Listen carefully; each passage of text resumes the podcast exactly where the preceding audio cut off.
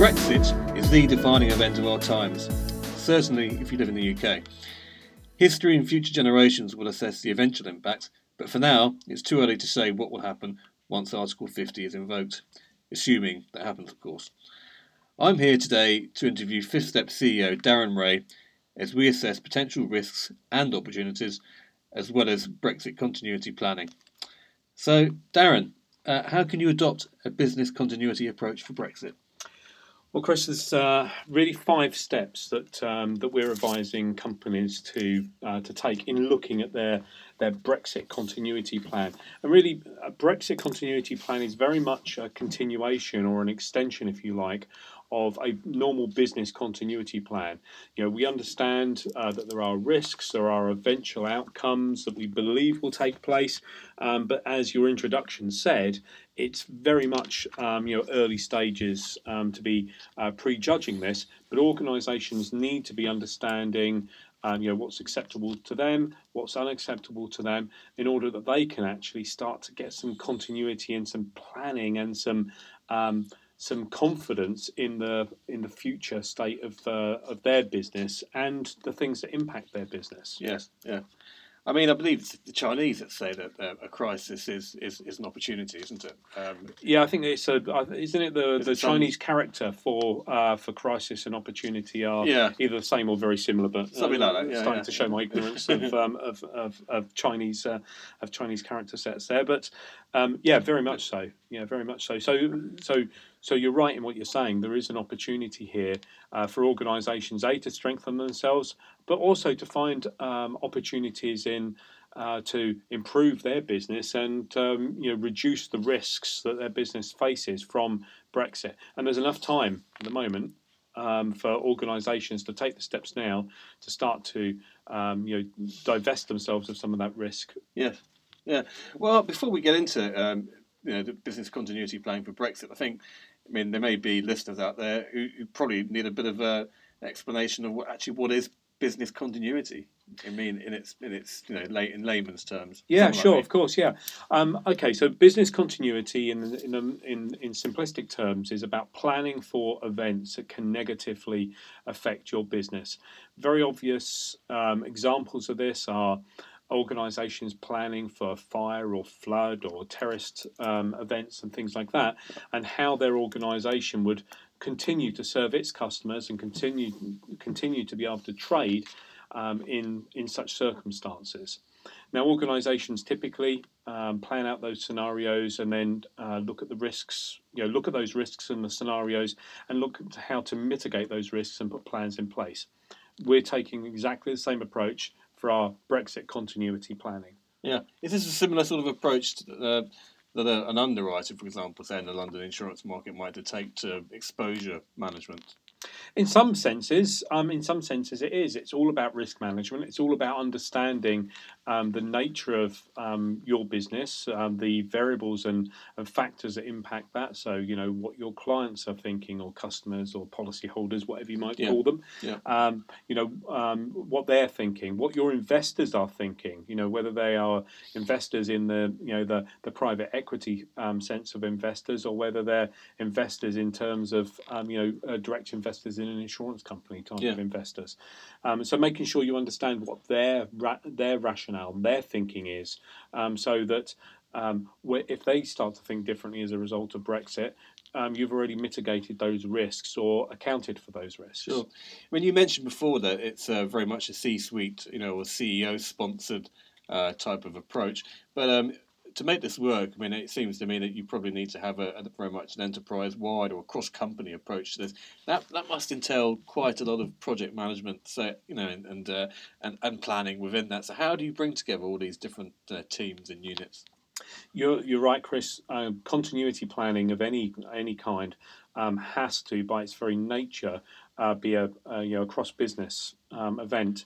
Um, if any one department is doing continuity planning just you know just on their own, then they may uh, be able to identify some areas that um, uh, that cross or identify things that uh, cross over into other areas, but you're not getting a whole holistic um, continuity plan. presumably, the point, the thing about this as well is, I mean, it's all very well having you know having a cross company approach, but presumably, um, I mean, it's difficult for you to, to assess your own risk in a way. You you, you probably need need a, a, a co-sourcing sort of partner or someone who's got a more of a bird's eye view, presumably, to you know, to help in this. Well, Chris, I would never, um, you know, uh, yeah, uh, yeah, heaven forbid that I should say uh, no to that.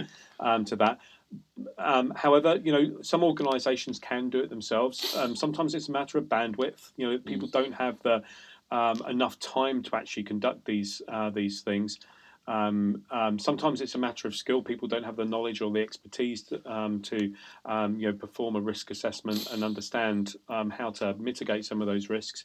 Sometimes they have all the knowledge, uh, but actually they just need some guidance to actually take them through the process or a process that can um, that can get them on the right path. And actually, this podcast and the and the articles that surround it are actually part and parcel of that process to help people understand some of the things they need to do to get them in the right place. Um, and to, to move them forward, and then obviously if they need additional help or assistance, you know, um, Fifth Step is obviously there to help them. Okay, well, how are you there to help them? What is the you know, the fifth step approach to this? Okay, so um, the approach that we're going to talk about during this podcast is really based on the uh, the US National Institute of Standards and Technology (NIST) um, approach uh, to resiliency. Now, the reason uh, that we use this approach, uh, particularly um, when trying to co- communicate this out to a you know a, a broad audience is that it's very easy to to communicate or far easier to communicate than other uh, other approaches and it's easy for boards to understand it's easy for the c-suite to understand and it's also um, you know easy for others within that chain you know in the in the cross business Yeah. um, approach that needs to be taken so um, the NIST approach, as um, you know, some listeners will um, will know, um, has five steps to it. So we've very much followed those uh, those five steps as um, you know from a resiliency perspective, um, addressing them from a, um, a, a Brexit continuity planning perspective. Are we looking at this then? When, you know, do you start off by looking at Brexit from some might say the worst case scenario, which would be the so-called you know hard Brexit? I mean, some people think that's the best case scenario. From a short-term sort of business the disruption perspective, I think everyone will all agree there's going to lead to a lot of you know implications for disruption. For most organisations, um, you're right. A, a hard Brexit. I've also heard it called clean Brexit, But, I but haven't uh, heard that one. yet. Yeah, uh, yeah. There seems to be a number of names for it, but Yeah. but the hard Brexit. Now, the hard Brexit is the the opposite to uh, opposite extreme to where we are at the moment, where there's um, uh, there's free trade between um, Eu- European member states and uh, including the UK. Um, under a hard Brexit, that wouldn't be the case, and it would go to the um, WTO, uh, World Trade Yes. um, Organization's Heard of that, um, um, uh, standard uh, treaties then, um, which are fairly basic, but it does ensure that there are some um, are mechanisms for uh, for countries to to trade between one another.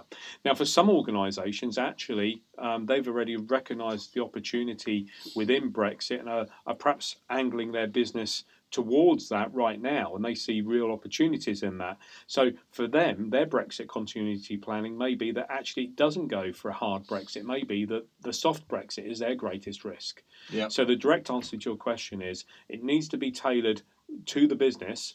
But for the planning purposes and for this discussion, uh, we'll take the um, the hard Brexit as being the the scenario that um, that is negative or potentially negative to the business, or not negative. That's the wrong way to, to view it. Is the greatest change to our business, Okay. um, okay. uh, and therefore the uh, the way and means um, uh, for us to mitigate the risks that we're potentially seeing in that. Okay, well, vendor and supplier risk is clearly a, going to be a key area in here. So, what do you advise about doing to you know, monitor your, your supplier risk?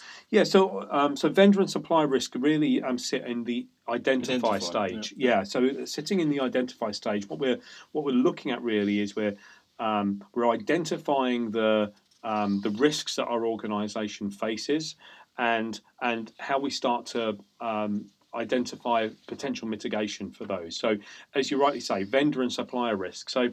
Um, what we're looking at here is um, how might your vendors and your key vendors or your key suppliers actually be impacted uh, by Brexit? You know, are they undertaking a similar sort of process to this to understand their risk and their exposures? Because um, as uh, Brexit comes into into force, however that whatever shape that may be, um, the economy is going to shift slightly and things are going to change. The last thing you want is a key supplier, um, you know, um, going under or stopping trading or changing the way that they're working at the last minute. Um, in your Mm. eyes, and you not having the uh, the ability to react to that, Sure. and that obviously then negatively impacting your business. I suppose it's a bit the same for you, the, the client and uh, or customer risk. Really, I mean, over reliance on one you know, potential customer could, is always going to be a big issue. Yeah, absolutely. It's a big issue, and it's the same kind of approach that we would recommend. So look at your um, look at your customers, um, look at your um, look at your vendors and suppliers, um, particularly the key ones. You know, for organisations that have you know um, hundreds or even thousands of um, of suppliers, you know, and on the other side customers, you may need to look at them in in groups or group them together. But looking at them uh, to judge um, what the likely impact um, of Brexit is going to be on those organisations or on those customers. How, how do you do that in practice then? I mean, do you have a, a database or do you help them to put together a database and then you assess them and score them? Is that something that you actually do? Darren? Yeah, well, that, that's something that we can work them through. There's there's uh, there's a very high level and simplistic way, um, Yeah. which we talk about in the um, in the in the in the in the supporting blog, um, that talks about um, you know just um, looking at them from you know using the same framework as, as we're looking at here and just sort of assessing you know how how um, how likely do you think they are to be impacted by um, um, you know by Brexit you know do they have key vendor relationships are they getting um, raw materials for example um, from Mm. um, you know from somewhere in Europe or uh, are those raw materials having to be shipped across Europe in which case you know they, may they be delayed as a result of um, you know increased um, you know security at borders and things like that There's technology that can help with this as well. Yeah absolutely yeah absolutely there is technology Also, the other one, of course, is um, uh, the credit uh, the credit insurance companies Mm. do a lot of the in in this area, and they're monitoring Brexit very carefully at the moment. But uh, Yeah. so part, part of the credit insurance product is a is a is a mechanism for actually assessing you know the company risk. Uh, impacted by external events. I think that's another one that's probably worth mentioning. Actually, absolutely correct yeah absolutely correct Um, so, in terms of well, market access risk is another uh, crucial area. So, what are you doing in that sort of? Well, the market access risk, but I think it's also important just to mention investor risk as, as the other angle of um, of that. Um, so in the um, uh, in the article, we talk about investor risk. Um, some organisations will have private equity, um, um, you know, investors of that nature. Um, you know, some of our financial services clients, in the shape of um, insurance companies, for example, have um, you know direct investors, whether they be um, hedge funds or, or the like. Um, you know, how is their attitude going to change to the UK um, in a um, you know in a hard or a soft Brexit, depending on the scenario that you're looking at. Um, so making sure that you've covered um, you know those three. Um, those three areas, um, you know, in some detail, making sure you understand your client's impact, um, your um, um, uh, your vendor um, impact, and also the investor impact. So making sure you understand the impact on those three groups of people um, to um, uh, the impact to their business and therefore the onward, um, you know, downward chain um, impact on your business. there's, I guess, there's potentially managing potential relocation. I mean, from a purely uh, curious curiosity point of view, I mean, if, if, people you obviously can't mention client names or people that you've been working with, Mhm. but have uh, have there been have there been whispered? We've heard about there was on the news a couple of days ago about banks, certain banks are looking to move their some of their operations to whether it's Frankfurt or Paris or, or Brussels. Have you heard people talking in similar terms in, in, in, in your sector? Yeah, I mean, um, organisations are um, at the very least um, looking at you know uh, continuity planning. Um, Yeah. You know, they're looking at what it what it um, is likely to mean, what it might mean, and yes, there are organisations um, who are you know.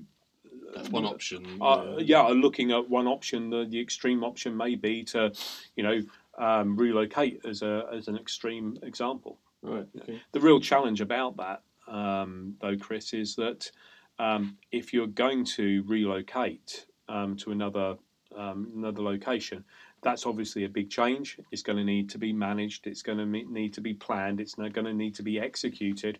Yeah. And you know those uh, those kind of um, moves obviously won't be undertaken likely, shouldn't be undertaken um, lightly because of the risk they introduce to the business. So I well. assume if, if, if you start going on lots of short distance flights to Frankfurt over the next two or three months, well, I couldn't. I couldn't possibly comment, Chris. I couldn't comment. but the other thing that's been mentioned a lot here is the you know financial passporting rights, which um, I mean, it seems from, from a layman's point of view, from my perspective, seems a relatively complex area. Is that is that correct? Well, it is relatively complex. I mean, it's a simplistic, um, um, you know, it's a simplistic um, aspect of you know the market ask, um, access risk. Yeah. Um, so, um, part of the market a- access allows um, um, financial services organisations to trade cross uh, cross boundaries. Um, and that's called financial passporting, Yeah. um, essentially. So uh, the maintenance um, and the ability for organisations, um, you know, currently based in here in the UK, to Mm. continue um, undertaking their trade um, across Europe to their, you know, to their existing clients, and likewise for European-based companies to um, sell their products into um, into the UK, is the financial uh, passporting.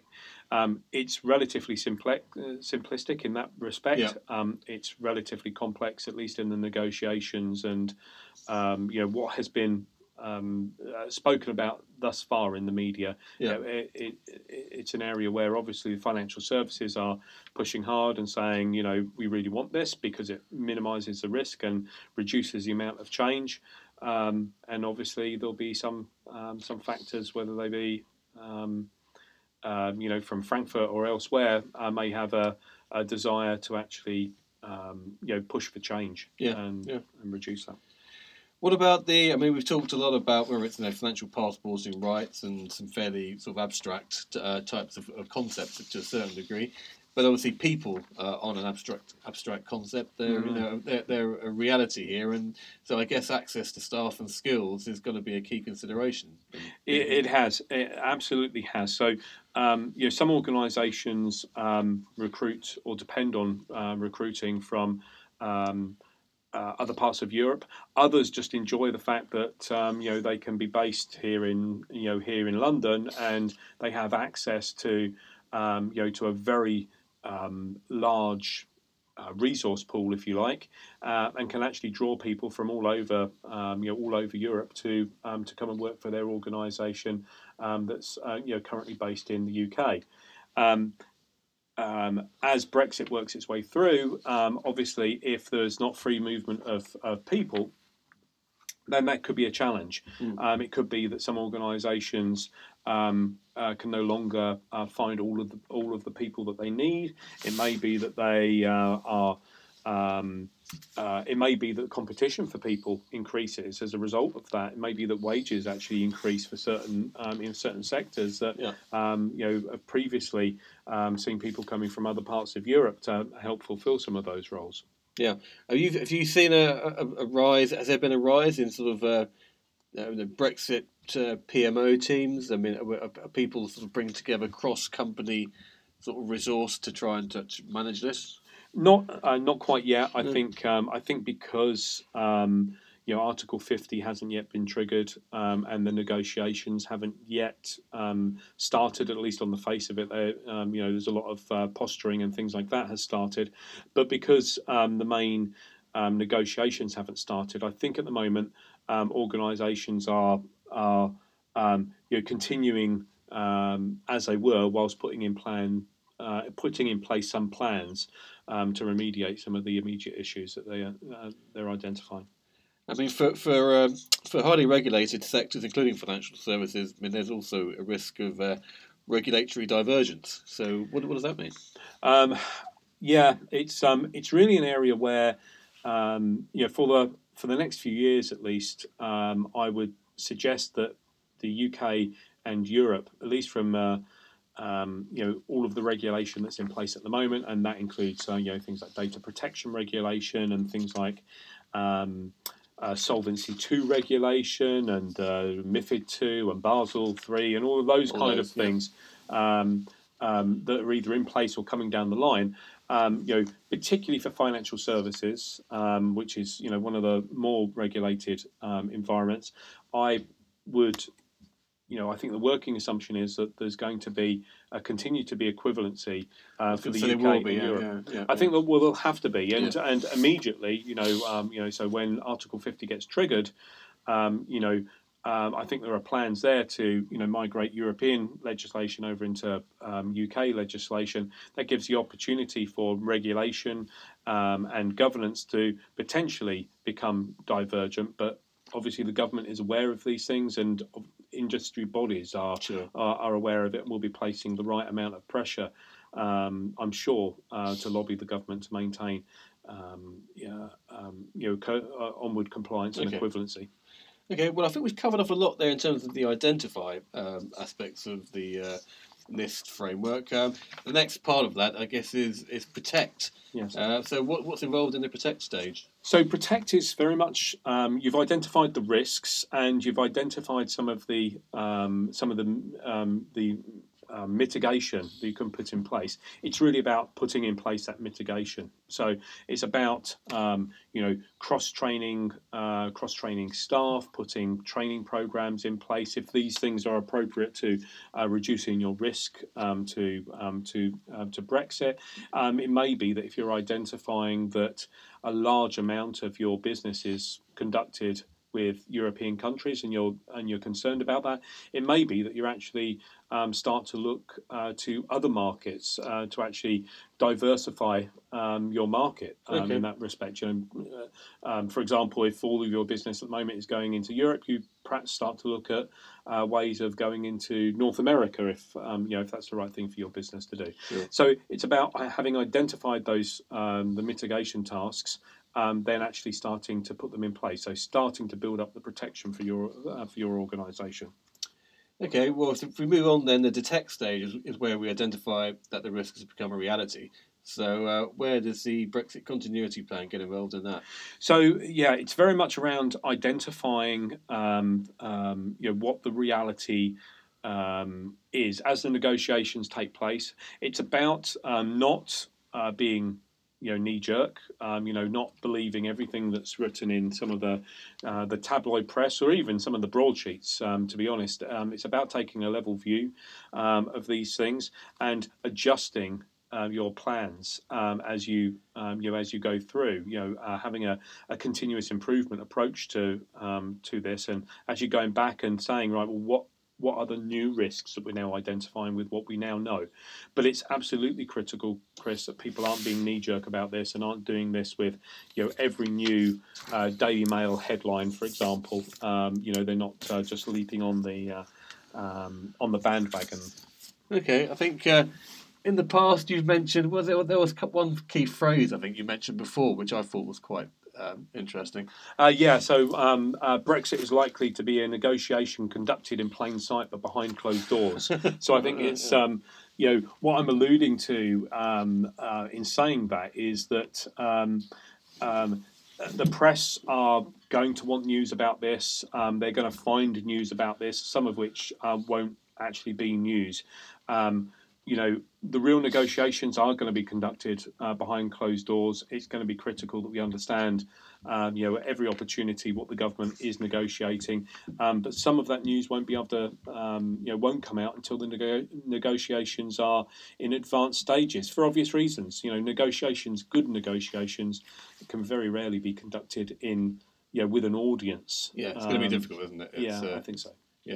Uh, then the next uh, stage is the respond stage. So, what activities uh, fit into under that umbrella? Yeah. So the um, so at this stage, really, the final deal, um, you know, the negotiations have uh, have been completed um, at this point. Um, so it's really about then identifying, um, um, you know, from your planning, uh, what steps have actually need to be put in place. So, you know, is free movement of people, you know, uh, uh, a risk that became a reality. So you know now the the border controls are stricter, and uh, you know the visas are required for um, and work permits are required for those um, coming from Europe. Um, if that's the case, well, um, you know, is that just going to be a delay to your uh, recruitment process, or actually is it going to be you know more serious? Are there going to be more serious limitations Sure. to it? So it's about identifying those challenges um, and the uh, or implementing the plans that you identified earlier on in the identify stage. And finally, recovery. So recovery is actually um, putting all those plans in place, getting the implementation um, underway. Um, and and completed, and some of these things will complete um, at a far earlier stage, and some of them will obviously uh, run on longer. Um, it may be that um, you know there are only um, you know one thing and some low hanging fruit there you, that you can actually done get done quickly. It's important to get those things done, and not to treat it as a you know as a serial uh, a serial um, um, project. And you know, one of the aspects that what I mentioned a little bit earlier on is about having that continual improvement approach. Mm. You know, that goes for identifying the the risks um, that your business faces as uh, you know as we learn more as we go through the negotiations. But it's also about um, implementing a continual improvement program um, as a business as usual approach. So actually getting things underway. Um, you know, during the negotiations, I think there's, um, you know, the two key stages that are going to have to be repeated are going to be the um, the identify and protect. Right. You know, so as new news comes out and as um, you know, as um, not just news, but information that you can Yeah. rely on uh, comes out. Or data, Uh, I suppose. Yeah, data, uh, data trends and policy um, start to start to be um, formed. Yeah. Um, then you can actually go back and say, right, well, um, it looks as if things are now heading in this direction. So you know, we've assumed a planning um, uh, planning scenario of a hard Brexit. Um, you know, as we identified earlier on, perhaps now things are drifting away from that. Perhaps it's a little bit softer Brexit, and you can build that into your into your planning. You know, does that ease things? Does it change? You know, how much does it change things? Does it identify other risks that should be um, uh, that should be taken into account? And then, of course, if you're repeating the identify stage, you need to uh, repeat the protect stage to make sure that uh, your or, your organisation is implementing those immediate tactical steps um, that can be um, used to protect the organisation and get it ready for the uh, Okay. for the further stages. All right. Well, I think that's uh, covered off most things. I mean, to summarise, um, if you if you were able to summarise some of the stuff we've been talking about today, I mean, would you be able to summarise what the next steps are, really, from your point of view?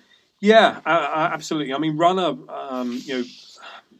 Um, get involved in actually running a, an exercise like this, and do that with um, a, a cross company team. Um, you know, so put the cross co- company team together, run through the, the five step process, and implement a continuous improvement approach um, to make sure make sure that the, your plans remain current, um, but also implement it so that post Brexit, um, your organisation continue can continue to improve um, and learn from uh, those experiences. Okay. All right. Well, that's I think that's summed up most of the, uh, everything that we've talked about today. So, if, well, if your organisation needs help in starting this process, then uh, fifth step, we've got a lot of experience in helping organisa- organisations to identify and mitigate these risks, um, and they'll be able to help you put in place, you know. Plans and, and processes. So, if you'd like to know more about the fifth step approach, um, if you go to www.fifthstep.com, I believe that's the address, isn't it? then uh, go there and you'll find all sorts of interesting information and uh, and you know a good fo- uh, thought leadership portal as well, which covers a lot of these issues. So uh, thanks today for that, Darren. Been interesting stuff, and look forward to talking to you next time. Thanks, Chris.